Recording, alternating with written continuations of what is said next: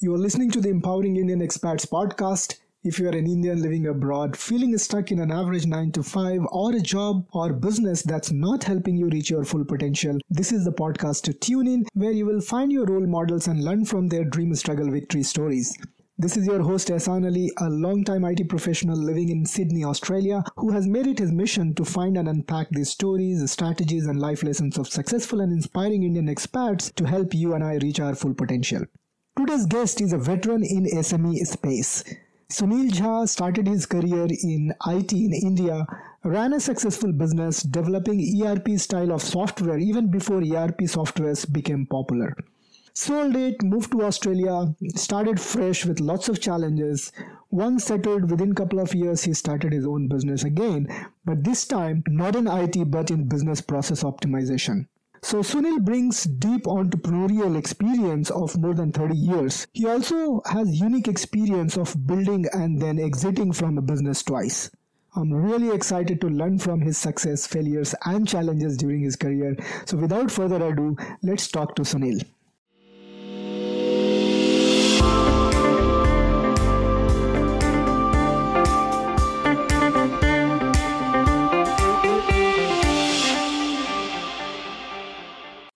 Hi, Sunil. Welcome to the Empowering Indian Expats podcast. Thanks a lot, uh, Ehsan. Uh, it's a pleasure to be with you. I'm really excited to get into your story, Sunil. From what I have seen uh, on LinkedIn, a little bit of conversation in the past, you have uh, navigated the uh, IT world for over 35 years. So there's. I guess that shows my age. Yeah. you still look young. Um, there's a lot we could cover, but what I'm thinking of uh, uh, getting out of uh, this conversation today, Sunil, is get to understand your entrepreneurial journey. Which can give us some insight and inspiration. You have seen a lot of different businesses and the whole business model changing in the last 20 years in Australia. So we'll talk a little bit about career aspect as well, if that's okay. Sure, absolutely. Okay. Happy to help. So let's start with uh, your background and a little bit that I know. Let me quickly tell you. So I understand you did your graduation in 80s back home in India and uh, you started in IT in mid 80s and within few years you started your own business ran it for a long time then came to australia uh, fresh started to find job and eventually in couple of years you started in your own business and it's been 20 years you have been running it. So when i look at your old 35 years of career you have been predominantly an entrepreneur very little of job. So hmm. why don't we start with the day one of your job back in india? What did you do? Wow that that'll be going back a long time one of my first jobs in India was as a developer, as a programmer with, with a garment export organization. It was called Stencil Apparels. And they wanted me to come in and help them develop their entire, it was called uh, kind of a manufacturing system, basically. So everything to do with the garments that they were uh, creating so all the embellishments and and how much cloth and how much fabric eh, eh, you know would be required and all of that. So I created kind of a linear program for them, and that was done way back at that time in DBase three plus. Okay. What's it called? Uh, D- DBase. DBase three plus. Have you never heard of it? No, I've heard of Basic, but not uh, DBase. Yeah. So the languages at that time were COBOL, Basic, Fortran, and DBase. DBase okay. had just come as a as a database and it was easy to use. It, it had a very easy database access to it. Okay. So that's what happened. And then, of course, as the world grew, then we came across Visual Basic. That became the, the commercial language. But COBOL and DBase were kind of the commercial programming languages of those times. I definitely have COBOL experience. I coded in REXX, I built a lot oh, yeah. of tools during Y2K days. Uh, then I joined a company called Punsons. Uh, Punsons was, uh, they had two different divisions. One was into the export division, the other one was the construction division. So the construction division is where I got employed. Again, as a programmer, and they that was a good learning for me because they threw at me some documents that were bought or that were actually consulted through with at that time andersen consulting and they had spent i think about 5 million rupees on getting those documents across and my manager asked me to go through these in the first three weeks of my joining the company and he says come back and let me know what happens. Uh, what do you think about these documents? So after three weeks, I went back to him and I said, This is useless. And his response was, he said, Do you think that we spent 5 million rupees on a document the, with a very high level consulting firm?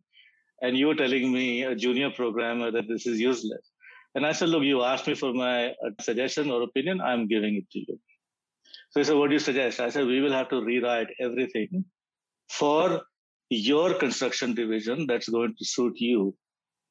Because those documents were written for the export division. I see. Right anyway, I set up their entire um, um, software division. I built a payroll system, an accounting system, construction, uh, what's it called, inventory system, and all. And then when I'd done everything, I realized that I was useless in that company. So because I already finished what they needed. Correct. So all I was doing was sitting there and doing nothing, and it was not something that that goes with me. I need to be challenged in my life always. So I decided to move away from that company and um, set up my own business. It was called Professional Business Software. I still remember. It was set up in 1985. And you had uh, just two, three years of professional experience. Correct. Yeah. I mean, programming experience working with different companies. You know. So, where, where, did that uh, mindset or courage come from? You've just started your career, and if you start your own business, you may or may not be able to create your revenue, which is income. And as a young professional, everybody is keen to earn more money. So, what was that mind shift for you? What made you get into business? First thing first is I, I seek challenges. That's the first thing that I do because, uh, as I said, nothing wakes me up in the morning if I don't challenge myself to it. So that's the first thing. The other reason of setting up my own business was, if you remember in 1977, Janata government came into power. And the first thing that they did was throw away all the foreign companies. Coca-Cola went out, Pepsi went out, IBM went out, ICIL went out. All these foreign companies went out. It was also the era when companies like HCL and Wipro were setting up their operations in, in India. Right. Okay. And I started seeing that a lot of existing customers were facing problems because they did not know who to go out to. And that was my opportunity to set up a business. So I set up a software development and consulting house.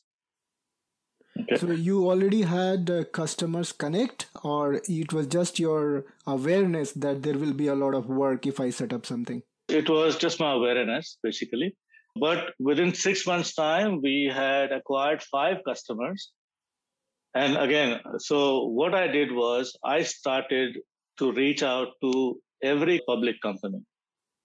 What was happening in those times was that every company which was listed know, on the stock exchange all their shareholders' data was held by a company called IDM. So they were like an outsourcing company who were who were basically doing the entire shareholders' uh, information. So uh, creating shareholder certificates, emailing them, oh sorry, mailing them out, debentures, everything were, that was being outsourced to them. And that was costing those companies hundreds of thousands of rupees. So I went out and I said, look, I can build your own internal shareholder system or share accounting system, and I will charge you 5,500 rupees per month. Okay. And that was 1984.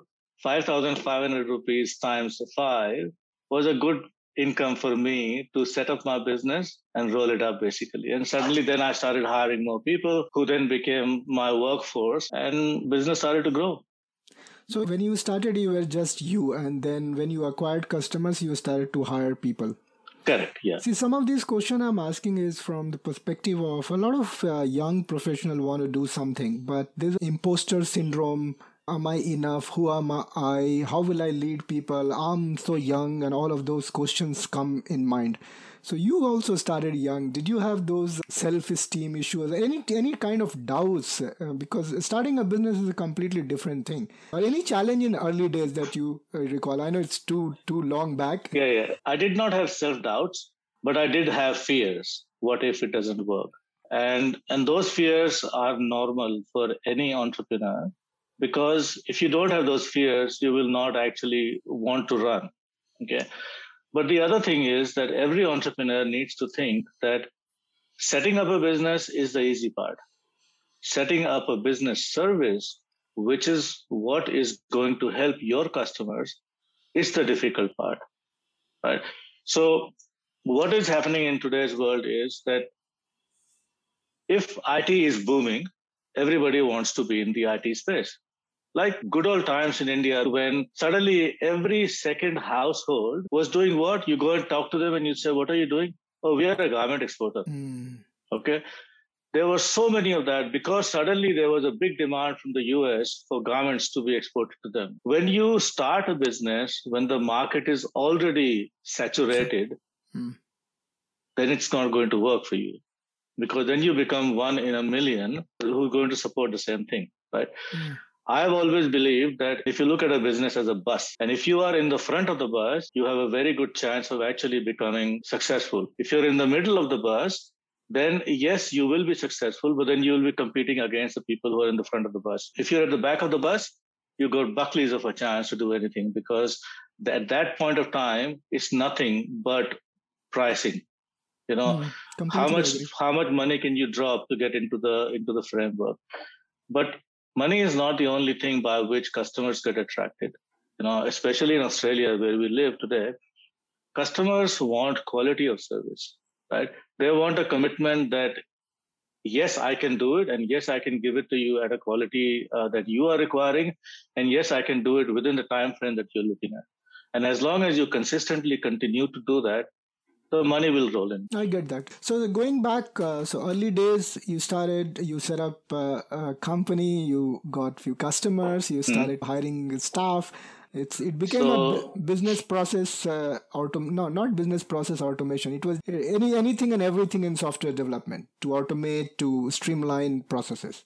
Correct. So at that time, it was not much to do with processes it was more to do with just purely bespoke software applications. Software so application. we started off with financial accounting, then we would do some payroll accounting or whatever.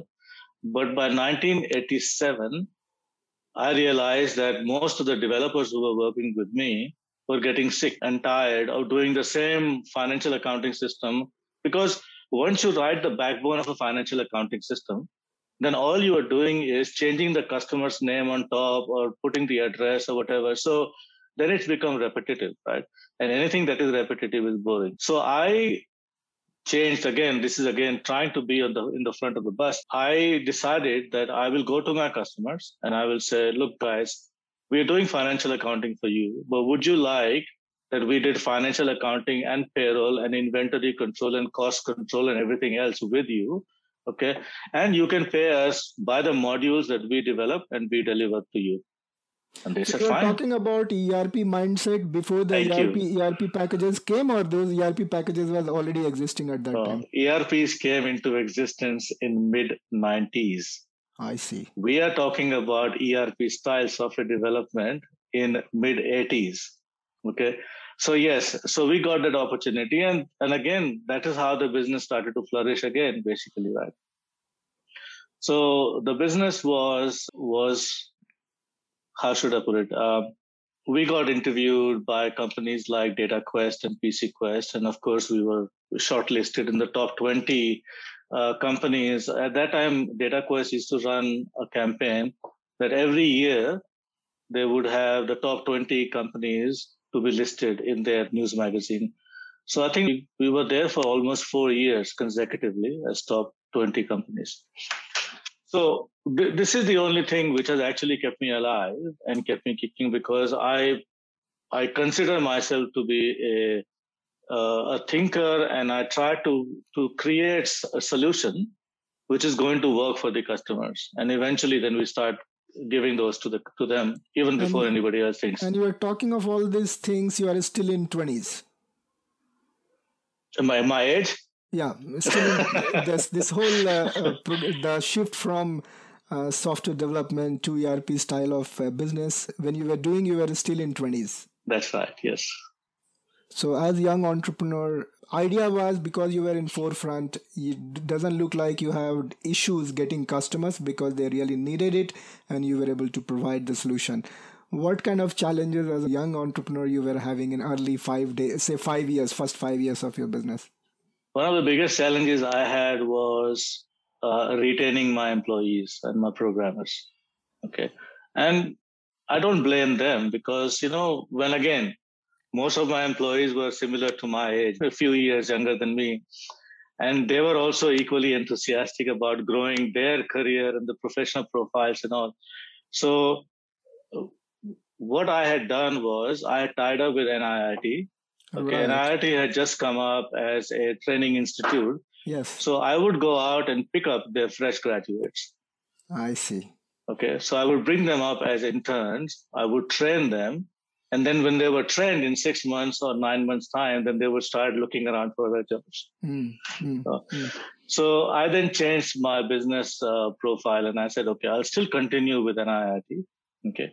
But at the same time, I will ensure that I will continue to give them raises so that I could retain them. Nothing right. that, so that is one of the biggest challenges because you see, when somebody who's doing programming for you leaves, then in in those days there was nothing like are you documenting your ip or your code is being documented or whatever? There was nothing like that right? Right. So they would take away everything with them. And then i would have to sit with the next guy to come in and, and say okay where did where do we start? You know take out 25 pages of code to find out exactly what was written and what it meant right so, what was the next uh, uh, stage of your business? So, you were building the ERP solutions for companies, and uh, obviously, when you succeed with one customer uh, through referral or through word of mouth, you get next one. Did you have to really do any marketing, or it was pretty much get known because of the work that you did? I think it was more about the network that we created over there, right? right. And also, it was word of mouth a lot of our customers came to us because uh, they knew somebody who had used us and they were very happy with us right?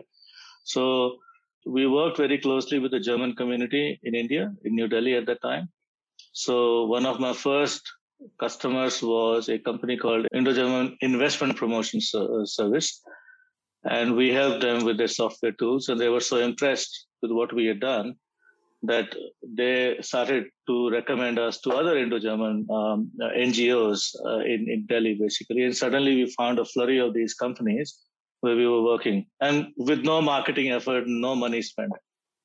So the learning here is uh, you do a good job and uh, keep growing your network because absolutely marketing will not really help because nobody is going to invest heavy money in you just because you did good marketing. The trust factor is key and that comes only through the work that you have already delivered and somebody is able to willing to watch for you.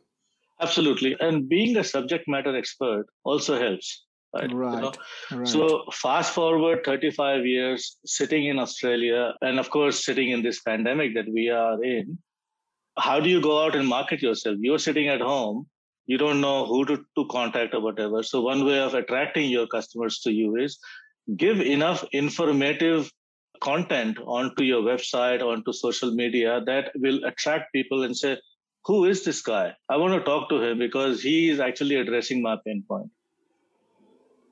Definitely, I'm seeing that part time, and it's uh, equally important for employees also to do that. So we'll touch upon that a little later.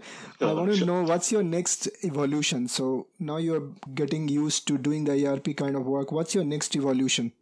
And so next evolution was that at that time I was married to an Australian and we were living in India. And of course, eight years of marriage and two children, and I want to get, I want to leave the country. So I decided that I will apply for a PR, and which is what I did in 98. But coincidentally, there was an American company who was into ERP. Okay. And they wanted to partner with us in India. So I told them, I said, yes, we can partner, but I already have a plan to leave the country. So what they said was the, the arrangement was that they will partner with us. Eventually, we will merge with each other. They will buy me out. And then when I come to Australia, I would help them set up their business in Australia as well. So they were yeah. So they were they were backed by uh, venture capital. Mm. So they had the money, but seemingly between the time they bought my business and the time I came to Australia, their VC funding had failed and they decided not to pursue in Australia. So hence I had to find myself a job. So that was my next evolution. Sold the business in India in 98 and moved to Australia. So 98, 99 is when you moved to Australia. 99, yes. And you were already married to an Australian, so did that help you in any way in uh, settling in Australia? Kind of, yes, because obviously she knew the local environment.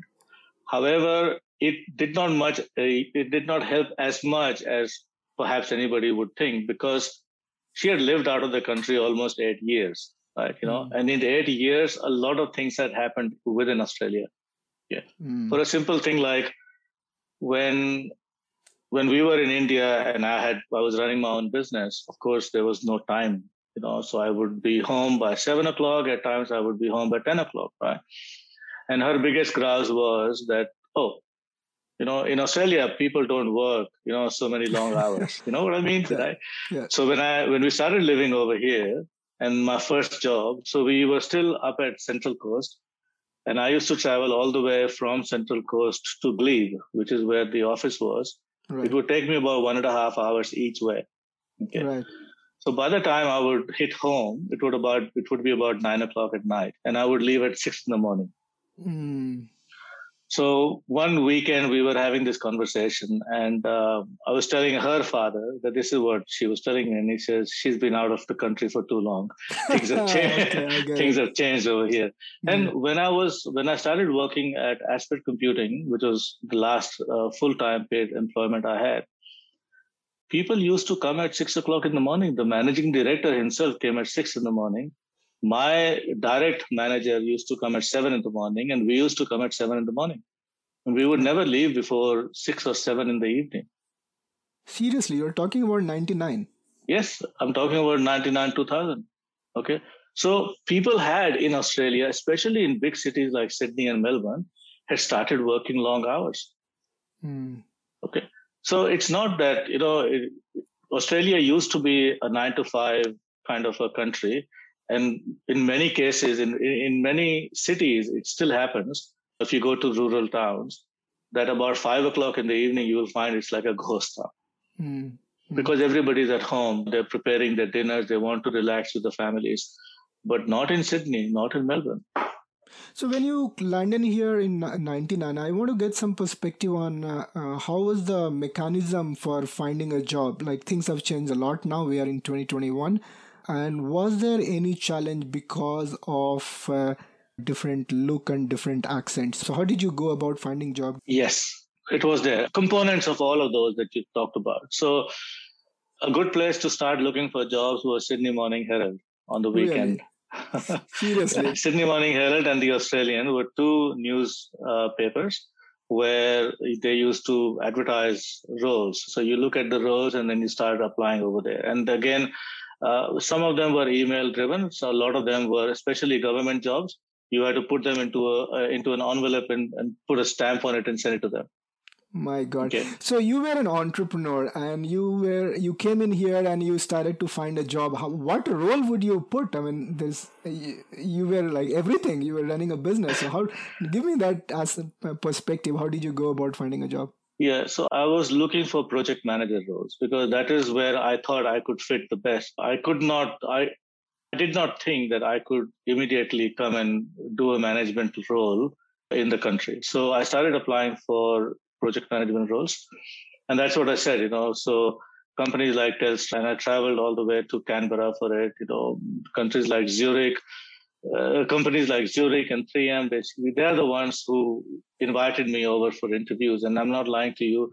First interview, we like you. Second interview, we like you. Third interview, we don't want to know who you are. Okay? Oh, and why, why is that? Because I did not have any local experience. Ah, I see. Okay. So, so Australia, Australia was, and to a to a large extent, it is still a very conservative country. And and my theory is that for so many years, Australia was one continent at the bottom of the world, basically, where nobody wanted to go. Okay. Yeah. And again, Australians were happy with that because that is what their domain was. And their life was all about an easy go lifestyle. Yeah. You know, uh, Friday afternoon, you kick off work, go to the pub, have a few beers, have lunch, and go back home to the family. Yeah. Right. The weekend was nothing but going to the beach and yeah. tanning yourself. Yeah. Okay. Yeah. So when, so the year that I arrived over here, the good thing for me was there were three things happening simultaneously. Y2K was hitting the world. Yes. Okay, to the six billion dollar industry worldwide. Yes. Okay. And what were they looking for? COBOL programmers. Right. Trying to pick them up from their graves. Okay. The next thing that happened in Australia was the GST. So the entire thing and all the businesses had to convert their, uh, from the previous financial system to include GST. Right. Okay, GST was introduced in 2000 in Australia. 2000, okay. Yeah. And the third thing that was happening was Olympic 2000 was being held in Sydney. That's right. right? Three things. And they were all big, big, big events. Okay. Mm. And the fourth big event that was happening at that time was the decision whether we should be a republic or a monarchy. It was happening in 2000, is it? Yes. Interesting. Yeah. So all these things were happening at the same time, right? And I still remember that visual basic programmers, and I'm sure you it will shock you, were being were in so much of a demand at that time, and there was not enough supply within Australia. There were all these recruitment firms bringing them by drones to Australia. And you know how much they were charging? $125 an hour for a visual basic programmer. Okay. And, and where, then where, where, where, were they bringing it from? India. Oh, from India itself. Okay. so you, you were observing all these things and you were applying for project management uh, job. Did you get one? I did, did not. get? No, I did not. Absolutely not. So you how know? do you settle yourself? Well, so I eventually went back to the recruitment company who was trying to help me find okay. myself a job. And I sat with the managing director and I said, I want this job. And he said, Yeah, I can give it to you, but you don't have any local experience. And I said, That's what you and I are fighting right now. So he said this to me that for the first three months, I'll give you $3,000 a month. Hmm. Fourth month, if you don't bring $20,000 for the company, you don't get anything. Hmm. So I looked at him and I said, Okay, so what if I bring more than $20,000 after the third month. Hmm. And he said, We will talk at that time. And I said, Fine. So it took me one month to understand their internal tools and systems and everything else, and I could understand their processes. Second month, I gave them $22,000 worth of business. Which Third is, month, uh, which was bringing people from locally or from India? Locally. No, no, no. This is all locally, basically. Okay. So the way it used to work is that my role involved interviewing people, hmm.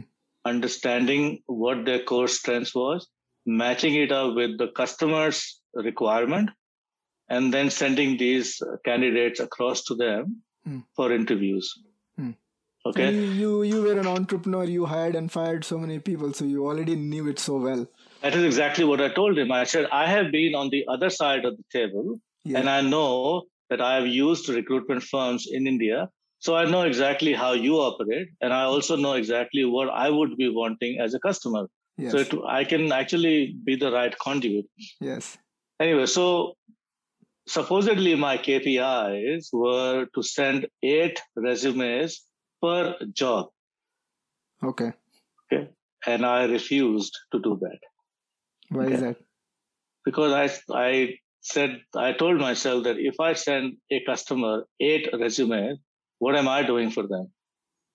Right, you know, it I makes mean, sense. Yeah, yeah. At, at the, the end of the day, if he's going to pay me, I've got to do some quality job. Yeah, that wasn't really the right KPI. Right, KPI exactly. was uh, customer acceptance. Absolutely right. Yeah. yeah. So for every job, I used to interview the candidates and I would uh, identify their skills and see if it matches with the customer's requirements. And then I would send them to candidates. And somehow uh, the success rate was such that one of the two candidates would be hired by the hmm. customer. Mm. Okay. So I was trying to do less work but do more quality, Quality work, work. so that I can have more time to interview more people to try and see if I can fit in more uh, candidates into jobs. And that's how I got my success factor. Hmm. So after three months, we sat down together and he decided to give me $60,000 a year Hmm. guaranteed. Hmm. Okay. So at least then I was carrying home $5,000 a month. Hmm. Right. So that was my first break. And he agreed to give me 5% commission on every dollar I brought in. So you were kind of getting back into your entrepreneurship a little bit. I had to use it to my advantage, Mm. yet I had to use it in such a way that it was also advantageous to them. Definitely. Hmm. So how long did you work in recruitment company? Nine months. Nine months, and Yeah. then then what? Then I moved to my first IT job, which was in sales, but it was a company called Praxa Limited. Praxa is now disintegrated completely, basically, but I was there only for six months. And how did you Um, get that job? I'm very keen to understand. So uh, I it- applied for that job. Okay. All right. I almost got rejected at that job. And because I come from India and people thought that I did not speak their language and I did not understand how they would want me to do the work. So I applied for that role and I did not hear from them. So a week later, I called up the reception and I said, Can I speak to the general manager? And she said, What's it all about? And I said, I had applied for a role and I just wanted to check with him. So her response, as always, is and should be if you have not heard from them or from us, that means you are not shortlisted. And I said, Would you mind if you can ask him to speak to me, even if it is for five minutes? Somehow he came on the line. So my statement to him was, I had applied for this role. I understand you've not shortlisted me, which is fine with me. The only thing that I'm asking is perhaps if you can spend half an hour with me, and that's all I'm asking. It could be a waste of half an hour, or it might be half an hour that you would have well, invested. And somehow he it changed his mind. He said, okay, come over. I'll see you for half an hour. And that half an hour that he spent with me was then transferred to the project director who interviewed me and then another manager who interviewed me and they gave me an offer. So what's the learning here? I can see a very distinct advantage, or not a distinct advantage, a strategy that you used. You knew your worth, and you knew that half an hour you could articulate or you know pitch it in the right way why you could be valuable for them that's all you would have done you would not have That's said all. sir please give me the job because i really need i need to run my No. family you don't need to do that and you can't really get anything like so what did you do in that half an hour It's a perseverance, basically. So in the half an hour that I was there with him, he asked me a lot of questions. And of course, I answered those questions as I should, basically, and, and in, in all diligence that I could, basically. The objective was like this that they were looking for a BDM. Okay. They were looking for a BDM who could actually work with Microsoft and who could actually grow their business in the Microsoft space. So I don't remember the entire conversation because, again, it's 20 years back. But um, the way I could convince him was I could articulate enough knowledge of Microsoft technologies to start with. Okay. I could enough also articulate enough sales capabilities for me to be accepted. And once he saw that I was enthusiastic enough and I had, if I may use the, the grant to go out and get the business, he wanted to make sure that he was not making the wrong decision. Right. So he, he then put me onto a project director and that guy interviewed me and he was happy with that. And of course, from there, things fell into place. When you asked for that half an hour, uh, Sunil, did you have something in mind like what you are going to do to impress upon? You really wanted that job, is it? Yeah, absolutely, yes. I wanted to. I wanted to have my first job in the IT space, in the IT industry. And Okay. was it you wanted in sales or you doesn't matter, just get in the industry was the goal? Yeah, look, over the years in India, the the skills that I had honed in were not so much development skills because I left development many years back. Right. Right. But the skills that I had developed while I was running my own business was A, operations, and B, sales. absolutely because i was the only one who was going out to customers uh, you know presenting to them pitching to them and everything else and of course running the operations in the back end so for me to find a job i think the best suited job for me in australia was a sales job where i could go out and and talk to customers and and convince them to buy our products and services. Right. That's uh, uh, really important and uh, you shared some insight about how to really go about a job. Uh, you go with clarity. You should have some sort of strategy. You should have clarity of what you can offer rather than. I, hmm. need, I need that job. So i got a few ideas from there.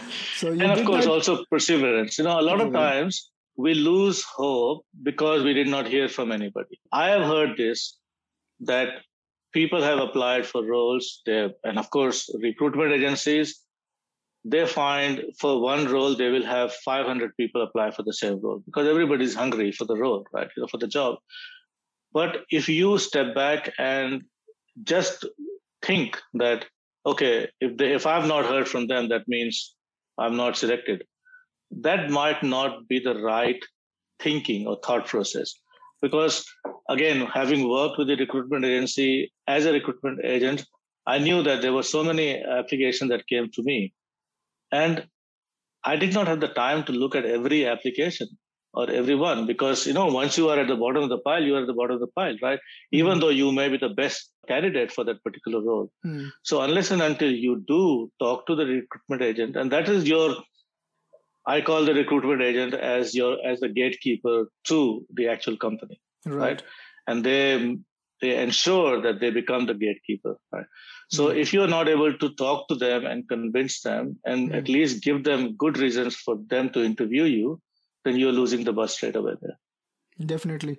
So now you are in sales in Australia, and uh, you would probably be one of the very few brown colored guys in sales, I guess, if it is you're talking about 2000 there were less people over there. You're right. Yes, correct. And do you have any experience which was like, okay, I need to really change the game because I have a disadvantage because?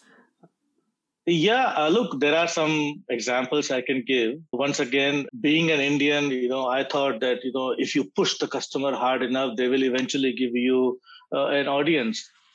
Which is not the case um, here at all.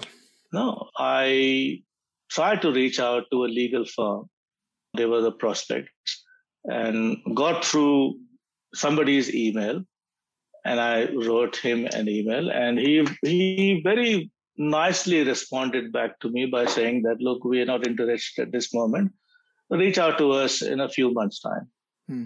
was I the one who was going to give up no right so I started writing him emails started writing emails started writing emails eventually he came back to me and he says if you don't stop I'm going to report you to your manager.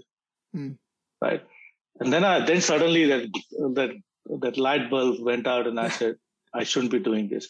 Mm. And I think the the other thing that I want to also share with you is that this is exactly what we should be doing. We should not bring our culture into a new country and try to modulate us in that same fashion because we have to adjust to the new environment. And this was my learning curve it took me about three years to a steep learning curve to understand how Australians really reacted to the way you approach them. Okay. And, and what's the final outcome in there? So is it uh, more of relationship and trust based uh, uh, way of working, or what's the difference that you see? the way we work in Australia, especially in sales environment versus in US or in India? Trust and building the level of confidence with them. Okay, whatever you commit, you deliver. A lot of people, and I will not say people from India basically, but a lot of people have this habit of overcommitting and under delivering. Right? It may work once, it may work twice. I mean, you see, the, again, it's cultural. The way we have been uh, brought up in Indian IT industry is don't say no Exactly. So we may not want to overcome it, but at the same time, we don't know how to say no. Yeah. I think you, you touched upon a very, very important aspect over here. I used to do some cultural training or cross cultural training. Okay. In here, in and Australia, is it? In Australia, yeah. And uh, this was a time when a lot of Australian companies were exploring Indian IT for outsourcing. Outsourcing, right? okay. And when they would go to India and see the sweatshops in India, and they were they would come back home so impressed. You know, Sunil, people are working from seven o'clock to seven o'clock over there, and they are doing such a wonderful job. You know what? I'm thinking of bringing 10 of those people to Australia, giving them a very good lifestyle over here. And if they can work 10 hours over here, that will be fantastic. Yeah. Guess what? When they would come to Australia, nothing of, of that would happen. Okay. Because because in India we have a lot of support systems. Okay, a mother or a mother-in-law is looking after the children. Right. Okay? There is a, a servant or a, a, housekeeper who'll come home before you come home, mm. will chop all your vegetables, mm. prepare everything for you. All you have to do is cook basically mm. when you come home. And in a lot of places, you have help who will come and cook as well and clean and wash and everything else. So if you're spending 12 hours in the office, you are actually doing that because you don't have anything to come back to, to back home, right? Mm. But over here, there are no house helps. That's right. right. There is no mother. There is no mother-in-law. So you yeah. got to vacuum, you got to clean, you got to uh, cook, you got to wash everything. So where's the time for that? That's and when you grocery, say, grocery as well, Sunil. There, uh, exactly. housekeepers Shopping. do the grocery as well for us. Yes, correct, exactly. And uh, if if not, you just pick up the phone, call up the the corner shop, and say, "Can you deliver this?" You know, yeah, I remember. And everything that. comes home. So that is the big difference. And talking about the no part of it, absolutely spot on.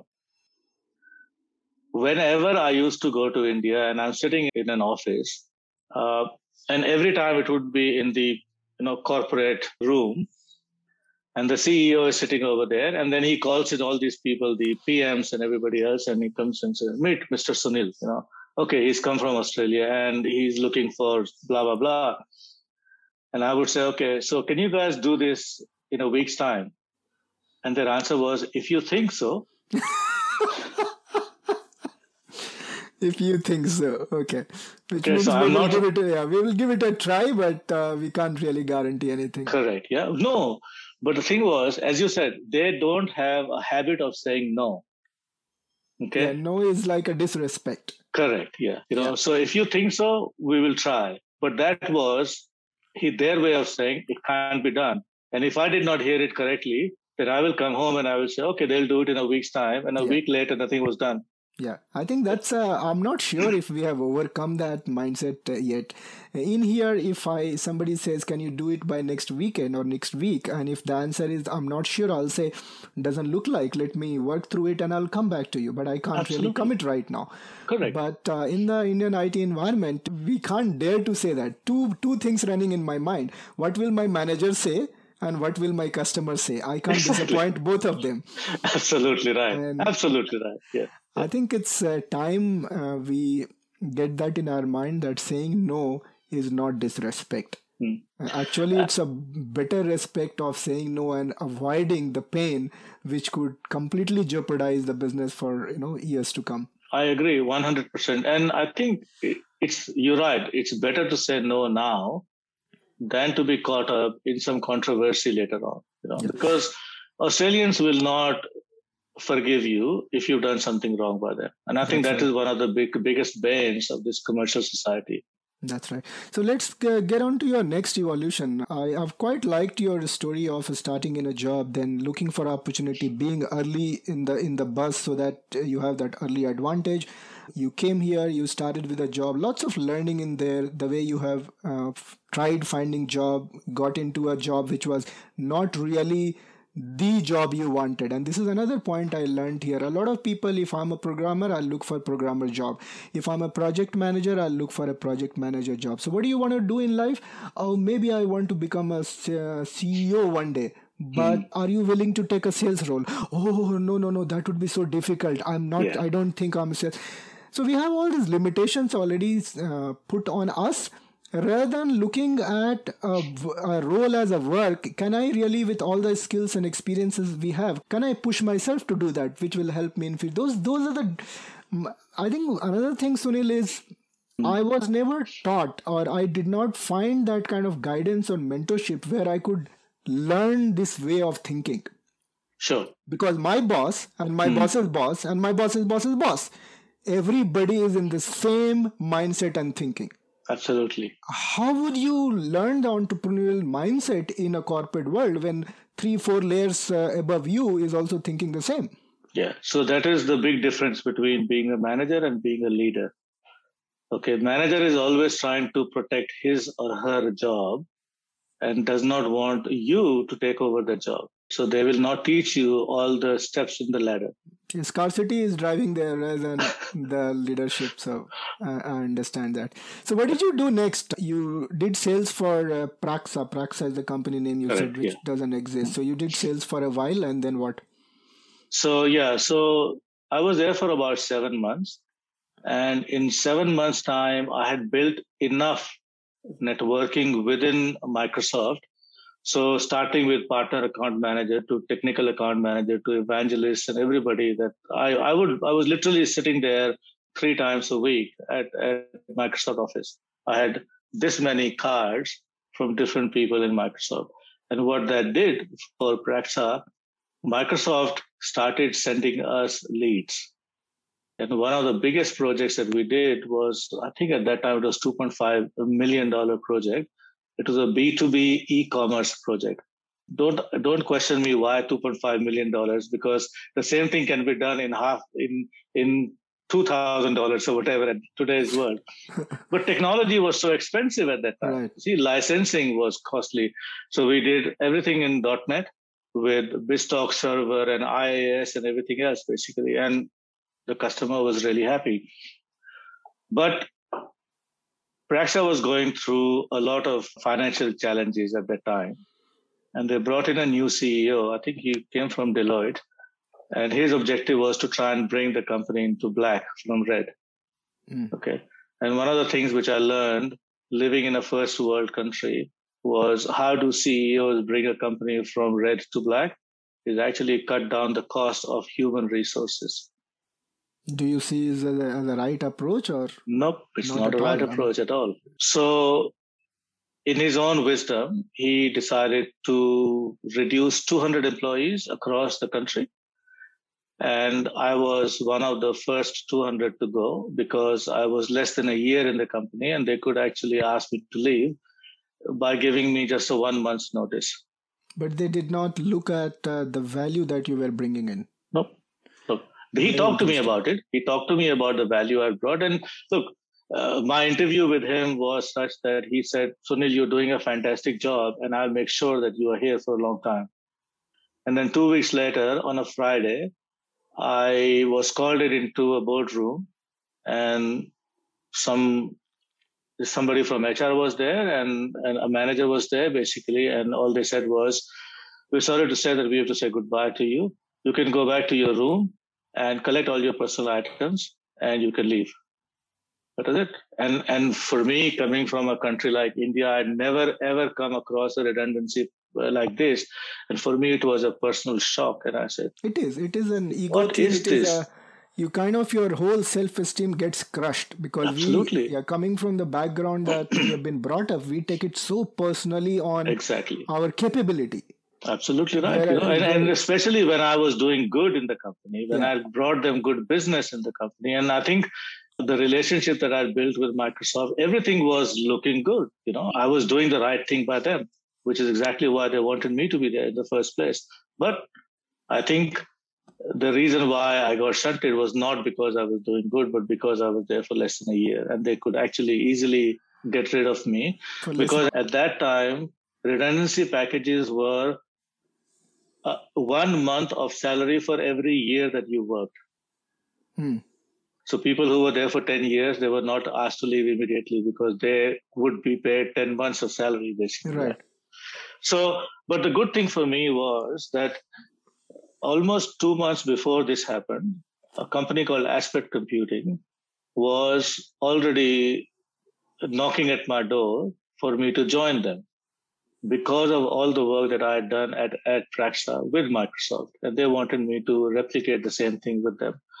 And I was knocking them back because I really seriously wanted to work with this IT company for at least five years to make my branding and to make my myself sunk in over there. But when things did not happen, I approached these guys, and I think within 72 hours, I was working with them. Awesome. Hmm. So, so, you yeah. you joined there again as a sales uh, person, and you correct, yeah. Yeah. And, but this uh, time it was not more, it was not so much as a hunter role, it was more as a farmer role. Right. So they gave me about 10 companies, 10 large financial institutions to look after. And I found some additional work for them. I was, I think, one year when I was there, I was awarded the out of the box sales thinker though you were in farming not really into hunting uh, yeah, you correct. you were yeah. constantly growing the revenue you and you definitely had those creativity because you had experience of running your own business. So you were on your feet for a long time in india before you started doing all these things. Did you ever feel at any point in time you know i was an entrepreneur i was running this show back home and here i'm struggling. Sometimes i'm doing recruitment jobs sometimes i'm getting into sales and getting uh, retrenched and then i'm an account manager which is like a one tenth of what i was doing. Did you ever have those kind of feelings uh, throughout this journey at times, yes, but I think the the the world was moving so fast for me that I did not have the time to sit back and think about all those things. Yes, there were moments when I would say, "What? Why am I doing this? And why not something else?" But I think you need to find the right time and the right opportunity for it, which is what I found in 2001, 2002. And the good thing was that September 11 had just happened the whole world was actually shutting down because of the terrorist attack and australia again being one of those countries where something else happens anywhere else they just shut their doors to everything. Mm. so i decided to resign from aspect computing and I set up my own business. And what i again talking about being in the front of the bus. So when i was working at praxa and at aspect computing I'd learned enough about the Australian businesses and commercial landscape. Mm. So, whilst Australian companies were adopting technology at a very fast rate, their processes were very archaic. They were written almost 25, 30 years back. And mm. every conversation I had with people in companies, it was like this literally, this is quote unquote. Uh, so, how long have you been working here? Mm oh, about 15 years. So, and how did you get these processes? Or oh, the guy before me, he set the processes up, and I'm just following those processes. Mm. I'm saying, how, how long was that guy working over there? I don't know, maybe about 20 years. Right. Mm. So, you know, you start adding up the numbers, and 20 years, 25 years, 30 years, the processes were written, mm. especially when their companies were buying those huge green uh, monitors basically. Okay. And and fast forward when people are working on laptops right they were still using those same processes. Okay. So that's what gave birth to my new business idea. And i say this to a lot of people that at that time when i set up my business i decided not to be in the it space. Okay. Because everybody the color of my skin was in the it space.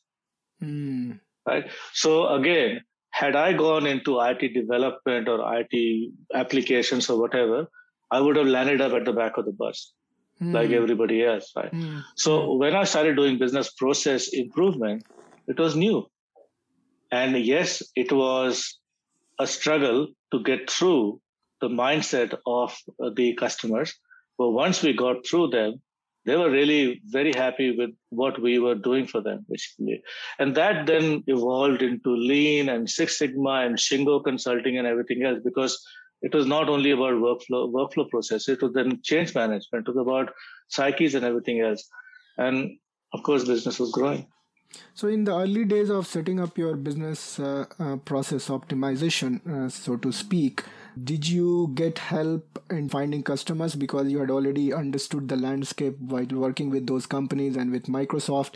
You had enough connections, or how did you yeah. go about uh, finding your first customers in your new yeah. business? By the time I had enough connections, okay and look the company aspect computing they were supporting me as well no? so oh, uh, once again because of the work that i had done with them when i set up my first abn I went back to them and I said, "What do I do with you guys?" And they said, "Okay, bring us some business." Okay, so it was not a it was not a a disconnection that we had with each other. Basically, you know, yeah. I I left on on good terms, hmm. and I left with my own reasons. Hmm. So and and even now, of course, Aspect is also sold. Hmm but I still meet with the managing director of the company that's every once in a while. Telstra, that's part of Telstra now, is it? Yeah. So Aspect got sold to a company called KAZ Computing. KAZ mm. Got sold to Telstra. Then mm. Telstra started to disband all these smaller businesses, mm. and that's the end. Hmm. it's all gone. So, yeah, the yeah. name name doesn't exist. So you have been doing the business. Uh, process optimization you've been in that space for almost almost 18 19 20 years now about no so 2015 is when 2015. i got an opportunity to exit from that business from 2002 to 2015 2015 sorry so almost years. 11 13 years yeah correct right. so in 2015 uh, i had offices in india and philippines and somebody wanted to buy my India operations. And I said, no, if you want to buy the overseas operations, then you got to buy both the operations. So they went to Philippines. They had a look at the projects and everything that we were doing, and they made an offer. I made them a counter offer, and then eventually we took did a handshake. And 2015, so the overseas businesses were gone, but I continued with the Australian ABN. So, what was your uh, the intention behind uh, selling your business? Because you got an offer, or you wanted to go easy? I wanted to get into my retirement shoes, basically, okay. but okay. somehow it did not work with me. Okay, uh, mm. I think I believe I still have a lot to give, but retaining the Australian ABN and also retaining the titles of my business, I can still run. I can still operate as a Kiko. Mm. Hmm.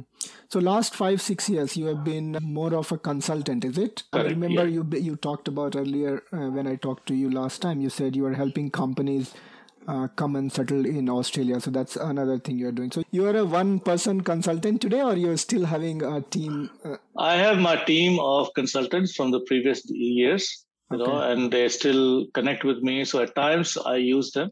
So what again? What I have learned again through observations is if you are a TCS or if you are an HCL or if you are a Wipro, you got deep pockets, right? So you can come to a country like Australia, and even if it doesn't work for the first one year, two year, three years, you still can survive. Okay, but if you're a mid-sized IT outsourcing firm from India, and if you want to settle yourself up over here, the first thing that they want to do is do it themselves, right? So one of their founding directors will start living over here or travel every three months to Australia. And then they realize that, oh, this is too expensive and this is not working. And then they lose hope and then they go back. So what I thought of doing was because I've lived here, because I understand the commercial environment over here, I, I started offering my services to these companies whether they are overseas, whether it is India or Philippines or Vietnam, to find their feet in Australia. So the entire setup, market entry, and then of course helping them with the market penetration, finding the right uh, verticals or industries where their products and services would sell, and then help them do the business growth, basically, right? Mm. So set up a team for them over here, and once the team is set and they all know exactly what needs to be done, then of course part of my job is to exit from there. That's fantastic. So I want to now uh, uh, get into this thought process of being early in the bus. So you have seen this environment for almost 20 years now and you have had progression and every time you saw a new opportunity coming in and you jumped in. So in early days you talked about getting into uh, stock exchange because you saw an opportunity there. Then you saw erp style of business. So you got in there. You when you came in here you saw processes are pretty old. So you got into process optimization. Then because you had good experience here though you kind of got into retirement mode mm-hmm. but uh, you thought there's a lot you could give through your experience. So you started to help companies settle here. Mm. Now, if we look at in technology world or in IT world or anything based on your entrepreneurial experience so far, what are the different early stage uh, areas that you see as an opportunity if you had to start a business fresh? What are the different areas that you would look at? today data is becoming very, very important for organizations. And a lot of organizations are struggling because they don't know how to collate that data to bring about intelligent information for them. Okay. So whilst we have come a long way from the times that every every data source was actually inside the company, right? To now where uh, 90% of the your data source is not inside the company. It is actually outside the company. Yeah. Sitting on social media. Yeah. Sitting on the wide network. Yeah. Right. How do you collect the data? How do you find customer sentiments? How do you go out and then approach those customers to become your loyal customers? Right. Today, loyalty is not something that you can buy. So let's take an example, and I will put this question to you do you always shop at Coles or do you always shop at Woolworths or do you always shop at Harris Farms? I have no loyalty. Exactly. Right. So wherever you will get something good, something different, something that you need, you will go there. Right? Yeah, I mean, there are different reasons. Sometimes it's cost, sometimes also. it's convenience, sometimes it's just the timing. You are in a place where you see Coles and you're not really thinking, okay, where is Woolworths because I like it and I'm happy to drive another three kilometers. Exactly. No more. That's not mindset at all. Isn't it right? So that's what's happening basically. So, how do you build that loyalty? That's one part of it. But data sciences as a as, as a business service is something which not a lot of companies are offering. And I think that's where the marketplace is. That's but, what uh, Sunil, customers... I've been I've been hearing this conversation for over five years now. I know. and you are seeing you say it's still in its infancy, is it? Yeah. Sure is. Okay. So what what a lot of organizations are uh, touching upon is just scratching the surface. Mm. Okay data science is much more deep than just doing an analysis or just assimilating data from different disparate sources and bringing it into a, let's say a database and creating some ETLs and, and spitting it out basically into a nice dashboard. That's okay, it's much more than that. Okay. So you're saying there is an opportunity there, but do we have uh, uh, understanding of what outcome we could produce? And do we have that kind of uh, skills in the market to hire those people to create those outcomes and solutions? Skills are there. Universities and and teaching institutions like university of new south wales even uts they're offering data sciences courses. Why because they know that there is an opportunity and there's a demand eventually that's going to to to flare up basically right? So they are already started to offer these courses and there are lots of people. In fact only a couple of weeks back i got an, uh, a resume of somebody who's also from an indian origin looking for a job and it's in data sciences. Mm. Can you uh, think of a couple of companies whom you really appreciate how they are using the data uh, science to create a unique value proposition in the market at this point in time? Look, everybody is doing it right in their own format basically so i can't just pick and say uh, you know also something which will not come at the top of my mind mm. but they're all doing something or the other with data right mm. okay. uh, retail is definitely big on assimilating data right so they are they are really out in the open and trying to collect that but then there are companies um, there are martech companies i think uh, companies like Tealium, for example, right? Mm. You know, just to name one, mm. okay, that also helps companies like these to collect those data, also to find out how your customers are approaching your website, what are they looking for, right? So uh, a lot of automobile industries rely on these kind of data. So today, that now that we are all working in lockdown and now we're remotely working, right? Still, houses are being sold so all the way from looking at the pictures of the house that you want to buy or you want to potentially buy, a video and everything else, to getting all the contracts, signing them up, going back and everything else. But this is the this is the process, of course, right? But how are they attracting these people? Okay. Mm. So there are tools available which help companies find out that if you were on my website Okay. Were you looking at Mazda 3 or were you looking at Mazda 5 or whatever? And I can identify you as a prospective customer. Then I throw a bait at you, mm. right? You come to my workshop or to my um, car showroom mm. and I know who you are. And I say, by the way, Ahsan, I've got just the right car for you.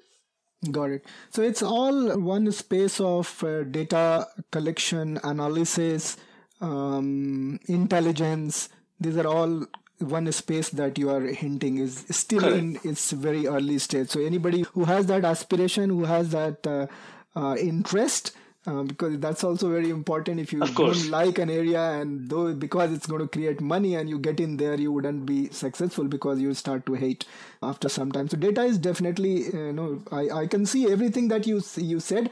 I already see it. Sometimes it becomes so annoying annoying what you get on your page. There's so Absolutely much of right. advertisement yeah. coming and i said i have not even browsed that area and then I realized Facebook is also listening to me. Absolutely. Google is also listening to me. Absolutely. So Absolutely. because I talked about it somewhere, yeah. it's appearing on my page, and yeah. that was scary. Uh, yeah. It was really all, scary. All your news feed is based on the browser search that you do in the browser bar, right?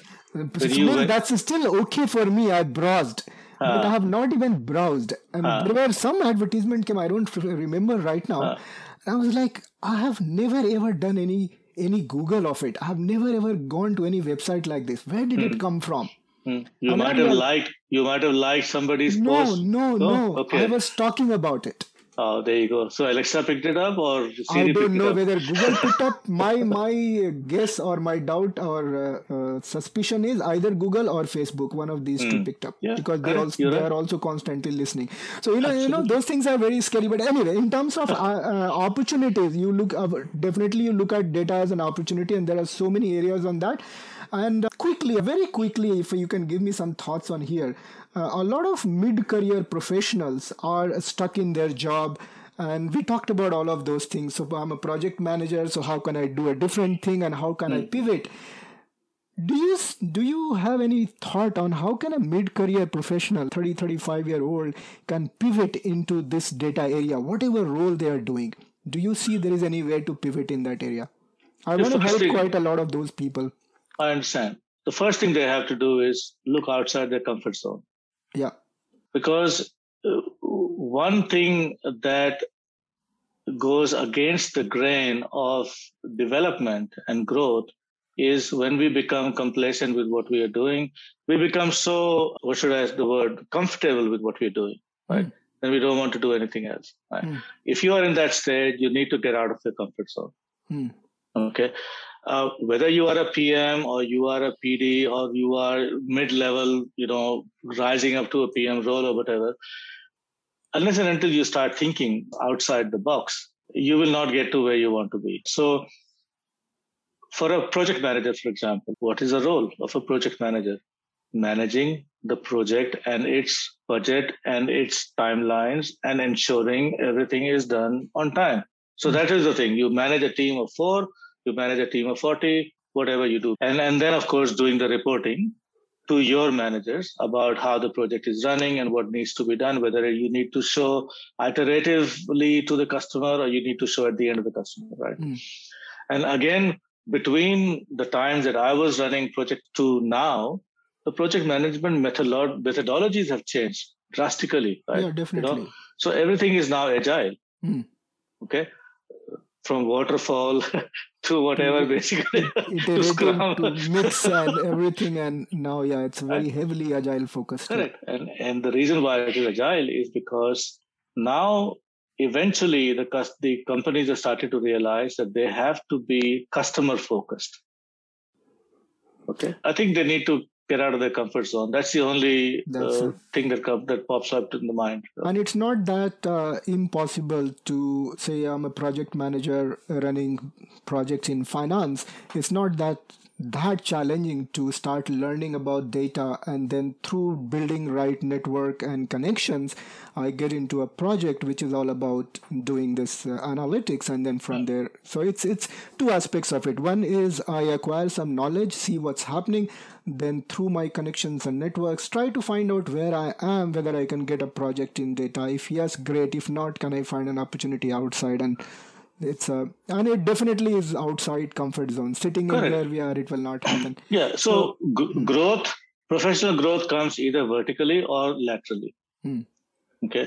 Hmm. now vertical growth is good because you are obviously going up the ranks right? And and but when you're going up the ranks then you're not expanding your horizons into other areas all you're doing is it's it's a straight vision basically. So I'm in and finance. I'll continue in finance, and I'll continue growing up there. In today's era, I think that's hazardous. That worked Absolutely, maybe yeah. 20 years back.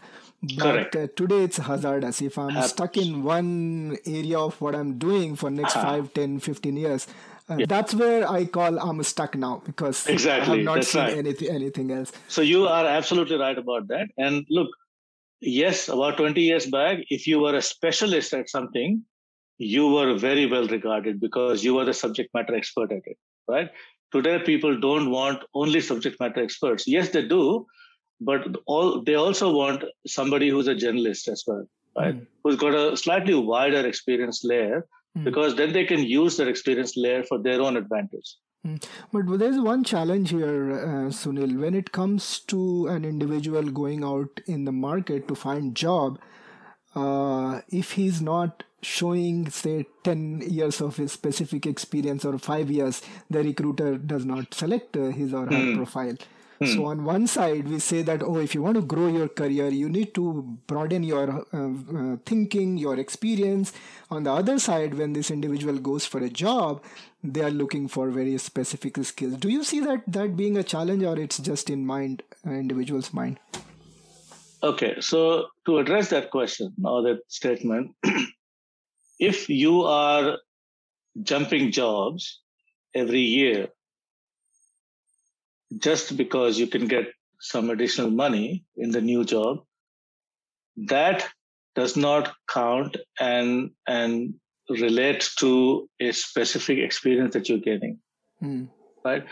But if you stay in a company five years, for example, at a bare minimum, right, the experience you gain in that company, and again, let's say in only finance, for example, right?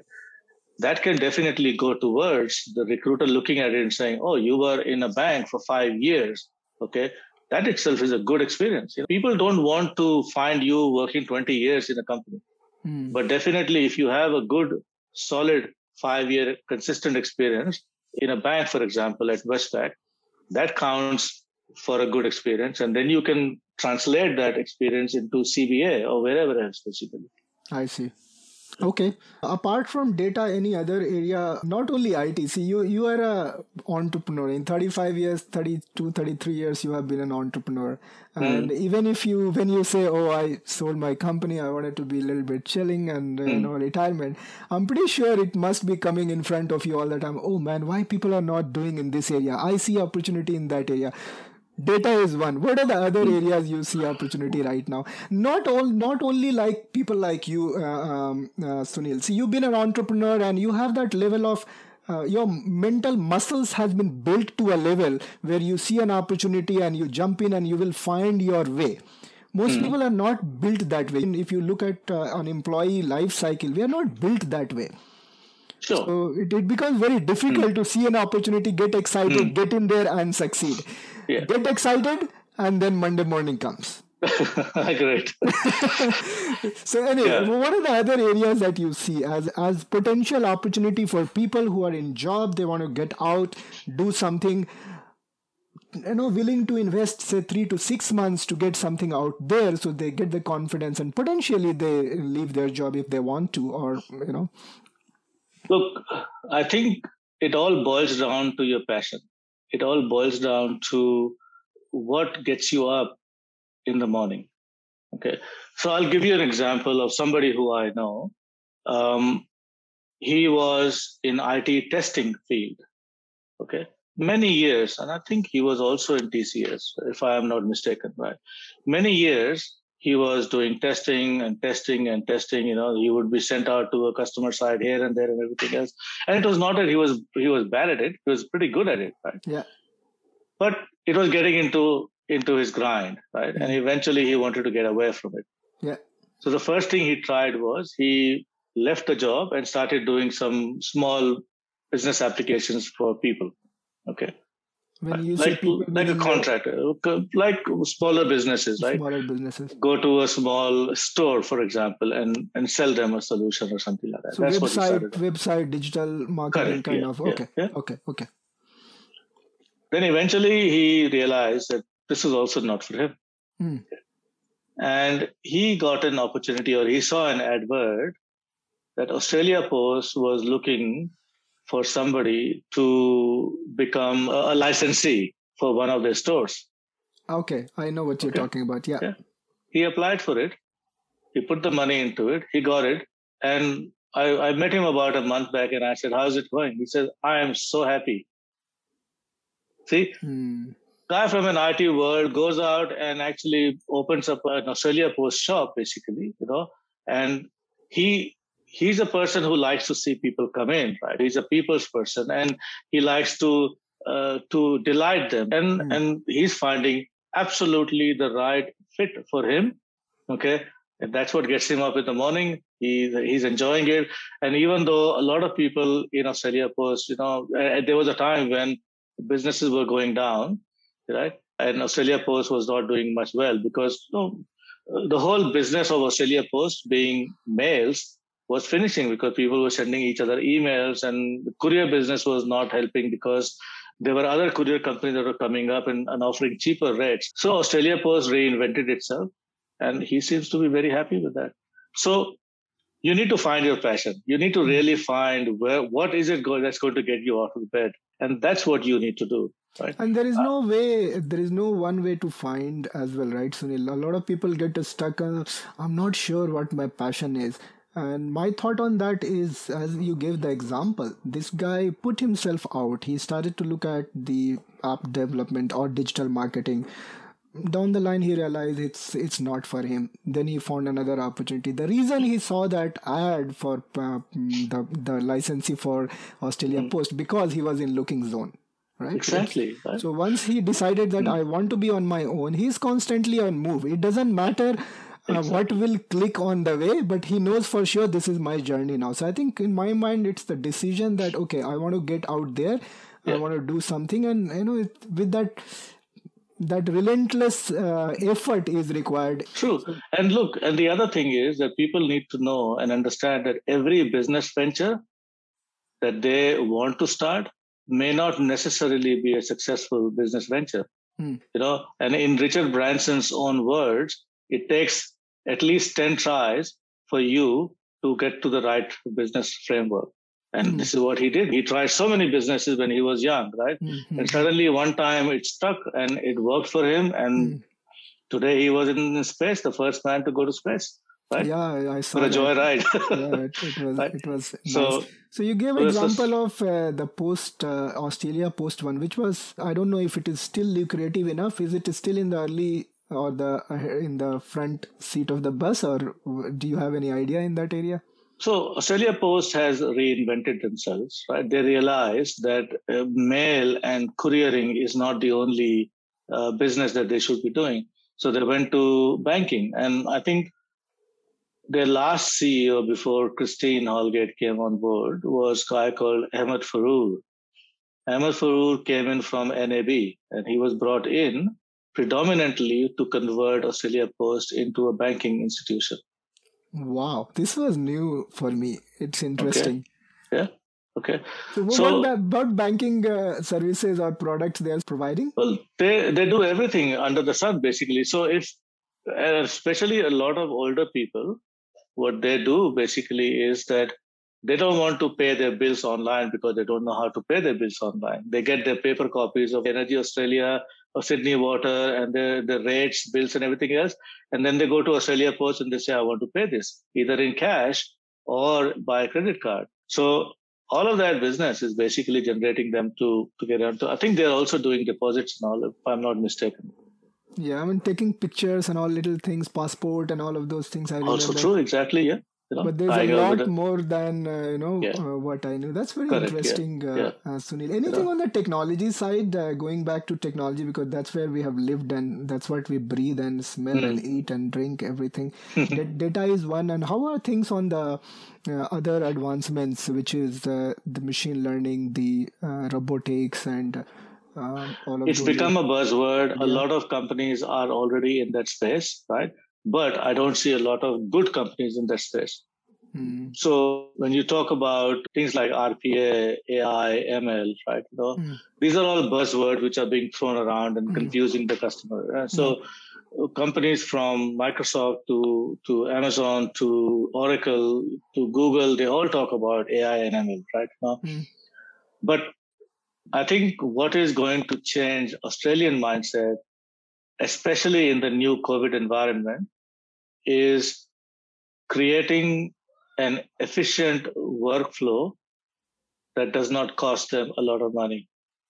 So again, taking a, taking away the repetitive work, right? Okay, so okay, bringing in robotics process automation, right? Hmm. And and the good thing about RPA, because I I relate to it in a way, right? So, so one of the one of the co- the, the businesses that we started doing back in India and Philippines was outsourcing. So we were doing a lot of APAR consulting in Australia. Mm. So from 30 days of paying, we were bringing the customer down to seven days of paying. Right? Mm. Mm. There was a lot of struggle for that. Basically, they were not interested. They did not want to listen to us. But eventually, when we showed them the graph, that we can bring them from 40% efficiency to 80% efficiency, drop their cost of operation down by 50%. Mm. Suddenly, okay, Sorry. you can't do this, right? we would say, okay, give us an opportunity. And that's what, what lead to. And I have had so many customer conversations where we have brought them from 30 days payment to seven days payment. And the next question would be, can we reduce this even further?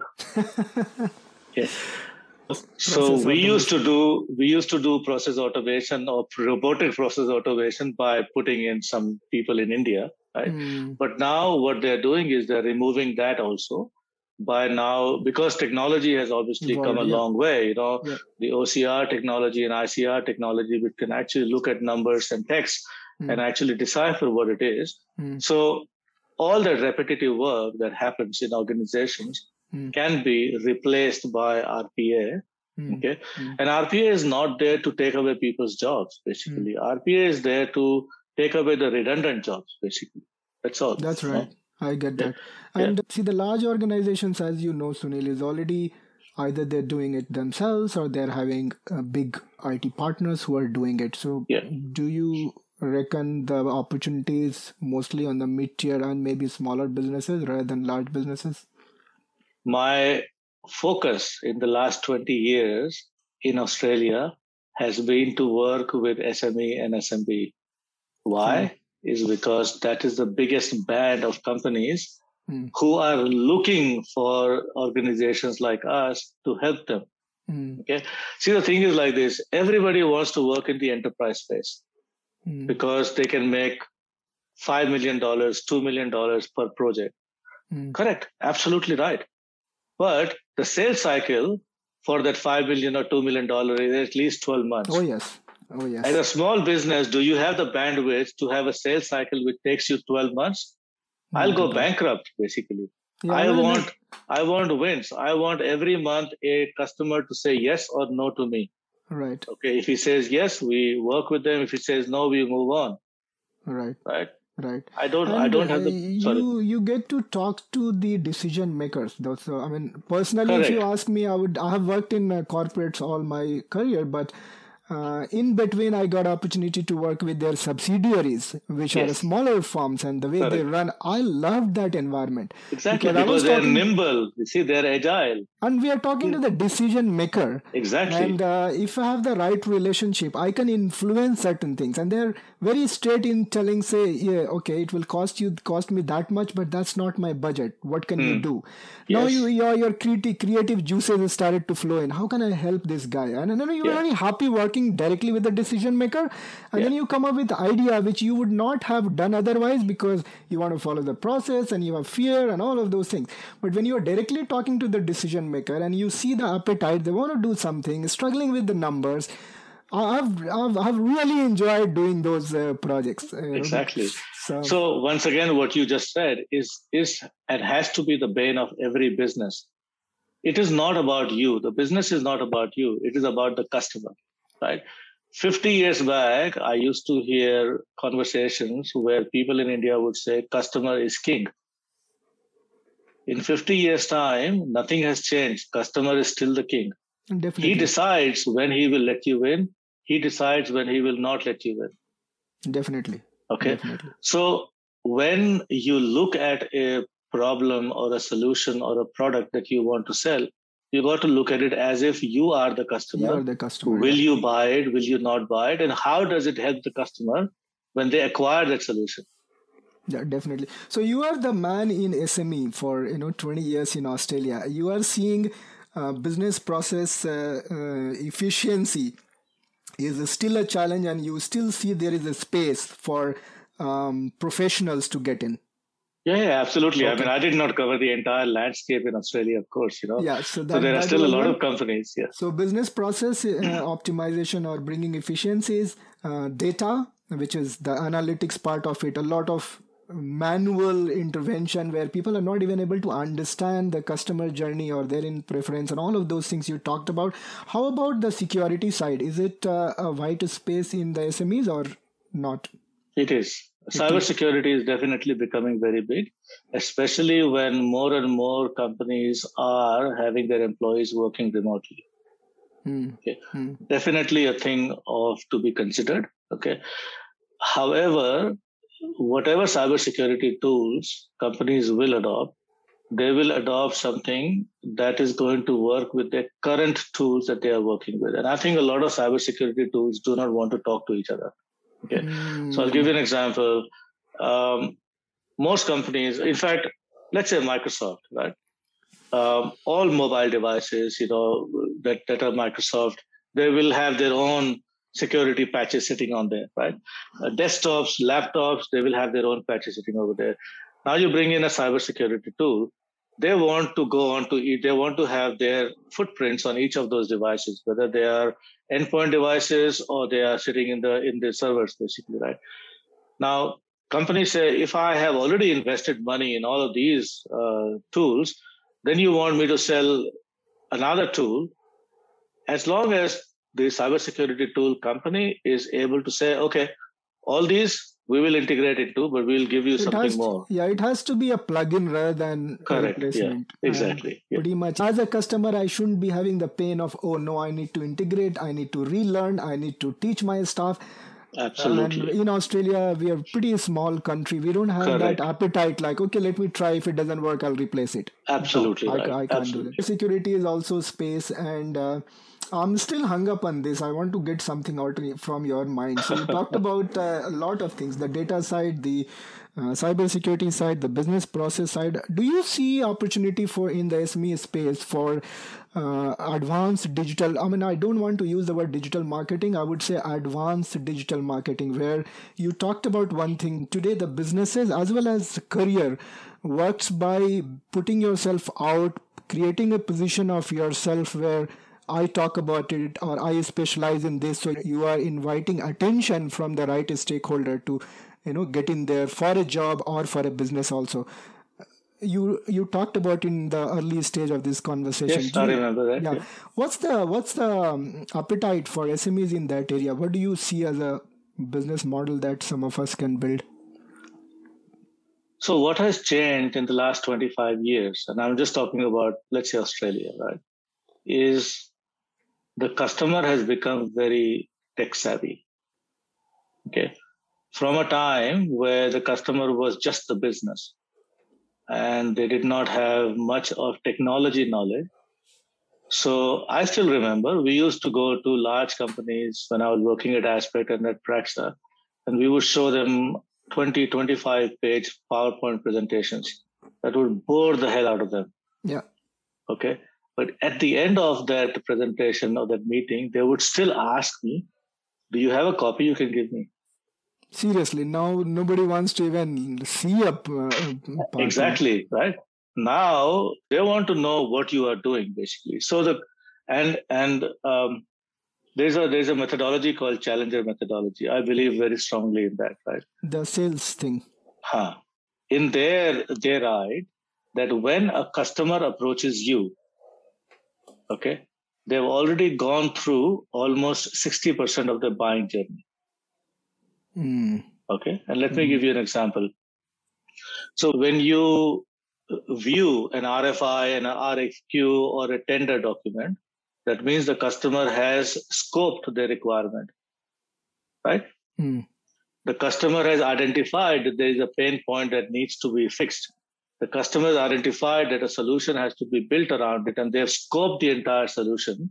Hmm. Then what is the need for you? The need for you as a service provider is only to show to them whether you have the capability to actually address their pain point and give them a solution which is going to be working for them and put a price tag to it. What I'm saying is that we need to attract that same customer, yeah. not at 60% of the buying journey, but at 0% of the buying journey. And uh, for that, you need to be in front of them well before Absolutely. You need to be becoming an educator. You need to be I giving out point. information. You need to have enough content on social media, which makes you a subject matter expert. I got the point. I, when, I... when that prospect looks at that document and some chemical reaction takes up in his brain and he says, oh shit, this is exactly what I've been looking for. Let me pick up the phone and talk to Akiko. So, are you doing anything in that area uh, with the SMEs? Uh, so, you, your sales business is still business process optimization. No, right now what we're doing is market entry, market penetration. So okay, as I that's said, so, second arm, yeah. Ha, so so there are two aspects to the business right now. One is, of course, as you said, it's not so much a process optimization. So we call it workflow automation. Workflow and within automation. within workflow automation, then we also bring RPA as a technology yeah. arm to it, basically, right? Yeah. Because today workflow automation and human in, influence is yeah. not going to work, right? Because customers are looking at even further dropping the cost, and they don't want a a cost which is going to be ongoing for them, right? Everything so, is machine first. Exactly right. You know, so so that's where RPAs come into effect. So the application that we build for them will then do all the repetitive work for them. Mm, okay. Mm, so now, whether we use tools like UiPath or Automation Anywhere or any free to use software, mm. that's that's depending upon who the customer is basically and how much they want to spend. Okay. Sunil, I forgot that we are recording. I know. I was looking podcast. at that also. uh, yeah, and we kind of became, I know, very uh, conversational. Uh, so we'll uh, uh, come to the end. Couple of quick questions on, as as you know, the whole idea is to uh, inspire and educate Indian expats to go beyond their average nine to five. And you have covered a lot of ground in the career aspect of it, entrepreneurship aspect of it in your journey, do you have influences through people uh, like you talked about, say Richard Branson or anybody like that? So the books, uh, people, communities, any anything that you would like to call out, which people people can utilize. Look, I, I do read quite a bit. Uh, and and of course from different authors and different subjects basically but people who have influenced my thinking of course, Richard Branson, primarily because of the journey that he's had, right? Mm. Okay. And the dynamic personality that he is, right? Mm. Know, and and again, he is one person who has not shied away from talking about his failures. Mm. I have a saying many years back, I got uh, interviewed by, uh, you know, this this Vision Asia. They do they put satellites uh, at you know, and and and of course local uh, Indian uh, uh, channels. Yes, I remember this, that. Yes, hmm? dish. They had a dish. Correct. Yeah. yeah, yeah, yeah so once a month, they would come out with a, a kind of a catalog which would define what channels would be running what on what dates and everything else. Yes. And at the back of that booklet or that issue, they would interview one Indian expat just the same way as you do, yeah. but it would be put into a paper format. Yeah, yeah. Okay. So they asked me a question. There was a question over there. What is your biggest learning, or mm. something like that? And I said that if you have not failed, there is no learning. You know, definitely. And I think that goes very strongly with every entrepreneur that there will be failures. You have to be ready for failures, and you should not be disappointed when the failure happens. Yeah. Right. But there is always the next step. If you take yourself into the journey of being an entrepreneur, then you need to try something. But before you try anything else, you, you need to do your own research about your customer, about the marketplace, and about how saturated the marketplace is. And I think once you do that research, you will actually be very, very clear into what you want to do. And perhaps the failures might not be as much as you it would be if you were to just say, oh, a friend of mine is doing this, let me also do this. You know, a lot of hmm. times you do that. I've got money sitting in with me. A friend of mine is doing this and he's doing, he's being very successful. Let mm. me also do it. It doesn't mean that you will be successful. Mm. Mm, that makes sense. You talked a lot about uh, having the right network in your early days of entrepreneurship as well as in Australia. That has been very helpful. Mm. So, somebody who's been in a corporate career for 10, 15 years and uh, wants to get in business, how do you, how do, how does that person go about developing network? Uh, are there entrepreneurial communities that he can get into and participate or do you have any any idea that you can suggest there? Yeah, definitely. And look, depending upon who you want to target, there are lots of networking opportunities, right? Like there's a New South Wales small business community or something like that. Okay. They invite people, or they used to invite people, of course, face to face. And I think they had a format where they would ask maybe out of 200 people over there, about 15 people to get up onto a stage and do a one minute elevator speech. Mm. Okay. Mm-hmm. And of course, people would exchange cards, there would be drinks, there would be nibbles, and you interact with people. And, and there were times that I used to go there and I would come back with 25 cards. And of course, from there, it's about follow up. It's about uh, meeting those people again. Out of those 25, if you find five that would be of interest to you, you reconnect with them. Mm-hmm. Okay. I got that. So, yeah. so that's one part of doing it. And there are lots of other networking events. And I think uh, nowadays, of course, since before the lockdown, I saw a couple of networking events uh, through people who are in my network asking me to come and meet with them, basically. So somebody organized something at the pump house um, uh, near Circular. No, sorry. Uh, near uh, uh, Darling Park. Correct, yeah. And uh, it seems like there were about 150 people who turned up. So there are networking events. You know, um, every local government has got what is called as business chambers. Yeah. Right? Yeah. And whichever your suburb is, you can actually become a part of that business chambers and they then will invite you. They will also invite you not only to network, but a lot of times they will bring in a subject matter expert like an accountant or like a lawyer, like somebody else who can talk about, you know, what you need to do to set up your business what are the challenges that you face or whatever. And and then of course you network with other people. What you just explained sunil the perspective that you are giving guys there is no dearth of opportunities and yeah. options and ways.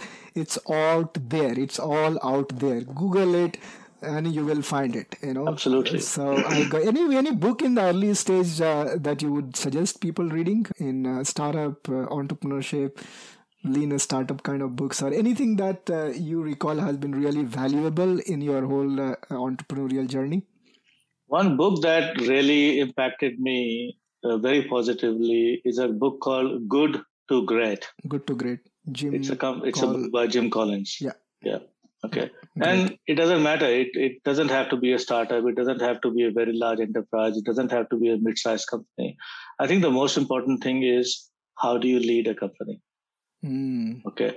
Leading an organization and creating successors is the most important thing. Okay. So leadership is the key skill or experience to be developed. Absolutely. I mean, you remember I told you in this conversation itself, you know, there's a big difference between manager a person who's a manager and who's a leader. Got okay. It. Manager is there only for KPIs. They want to know what you are doing, tick the boxes, and ensuring that you stay where you are because they don't want to lose their position. Yeah. A leader is a person who says, Hey, I want to train you, bring you up, come and sit on my chair because I can go to the next chair. Exactly. I got that. I got that. I think uh, I took a lot of time from you, Sunil, okay. but it was very valuable. Uh, we became very conversational and Mm. got into different uh, slots and holes of. So I'm pretty sure it's very valuable. For it was definitely valuable for me. Anything that you had in mind that Ehsan should ask because you've got 35 years of experience. I can't really cover that in a conversation. Anything you thought, Ehsan, you should have asked this question to me because that would be No. very well. No, not really. Look, uh, I think you covered a lot of ground uh, by different questions, and it does cover a lot of landscape that I've been through. I think the the most important key takeaway for people who will listen into your podcast is they need to get out of their comfort zone if they want to succeed, if they want to grow. Okay, at times you have to make sacrifices, but it's a part and parcel of your growth, right? And um, yeah, and if businesses fail, you pick yourself up, you know, dust yourself and, and keep moving. You know, you don't stop because if you start looking backwards, there's only darkness backwards, right? The light is in the front. Definitely, definitely. Uh, what's the best way to connect with you if somebody wants to uh, connect and get your advice or in general c- connecting with you? Is it LinkedIn or anything else? They can connect with me on LinkedIn, right? I, I'll be I'll be cautious. and I'll also put this caveat over there that I normally don't connect with everybody, and it's not because I'm pompous or I'm I'm, I'm I've got an ego chip on me or whatever. but I am I'm the kind of person who do not want to have a LinkedIn connection database of twenty thousand. Mm, Okay, mm, mm, I'm very selective about who I connect with. Mm. And I also want to ensure that if I'm connecting with somebody, it is not only about me contributing to them, It has to be both ways. it has to be a both way street, basically. And I'm happy to. I mean, a lot of people have actually approached me through LinkedIn and they have not connected with me. All they've done is they've asked me a question.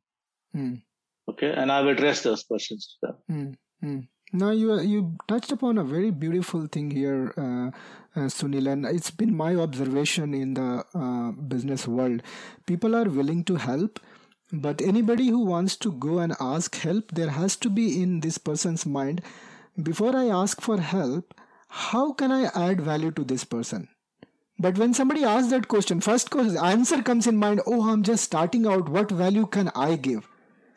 Th- that's where they get stuck and I, i'm Yeah. one of them. But slowly i realized no there is always something i could give back. Absolutely. if i go with that mindset i will find a way. If i can't find a way i would ask what are you working on? Where are your challenges? I have got an area of challenge. I may not have the answer but i can say you know what? I may know somebody who has done something like this. Correct. So everybody has a certain center of excellence, basically, right? You know, I may have one, you may have another, and if you approach me and you say, "Sunil, I need some help from you," and I say, "Yeah, absolutely, that's okay." Now, it is not necessary that the help would come back also back from you, as you said. You know, you you might ask me, "Okay, how can I help?" And I say, "Okay, I'm looking for something like this, for example, right?" And you say, "Okay, you know, Sunil, I know somebody who I can introduce you to." who will be able to help you with the same thing. You know, and, and I think you know, the universe works in, in, in mysterious ways, right? I, Um, I now I understand and I believe in it. I didn't know Yeah. before. Correct. So when you give to somebody, you don't expect it back from the same person. You just give, from- right? You know, but eventually it will come back to you. That's called uh, you know giving. What's it called? Giving forward or something like that. Yeah, is Yeah. yeah, correct. Yeah, Yeah, yeah. And Anyway, what goes around comes around. Yeah. Thank you very much, Sunil. It uh, was uh, quite uh, insightful, and definitely I'll be keen to help in any way possible. And uh, I will put your LinkedIn, I'll put your company's uh, links, etc., in the podcast when it goes out. Sure. Thanks a lot, and I, I hope I was of some help. Yeah. Definitely, definitely. Okay. Let's keep the connect. Thank you for listening to the Empowering Indian Expats podcast with your host Ehsan Ali. Hope you enjoyed the conversation with Sunil and learned few things about success mindset, Australian business culture, and opportunities in SME sector. I think my key takeaway was the ability to be resilient is key in success. I loved his story of getting his first job in a recruitment consultancy. It was also quite interesting to know that in his short employment stint in technology sales, he also faced redundancy.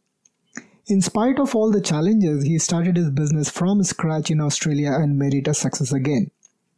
Though the conversation went a bit longer, I believe it was worth the time. Sunil shared so much of gold. So let me know what were your key takeaways and uh, do not hesitate to reach out to me if you are feeling stuck and keen to explore new opportunities. I may be able to assist you myself or connect you with someone who has already gone the path you want to take.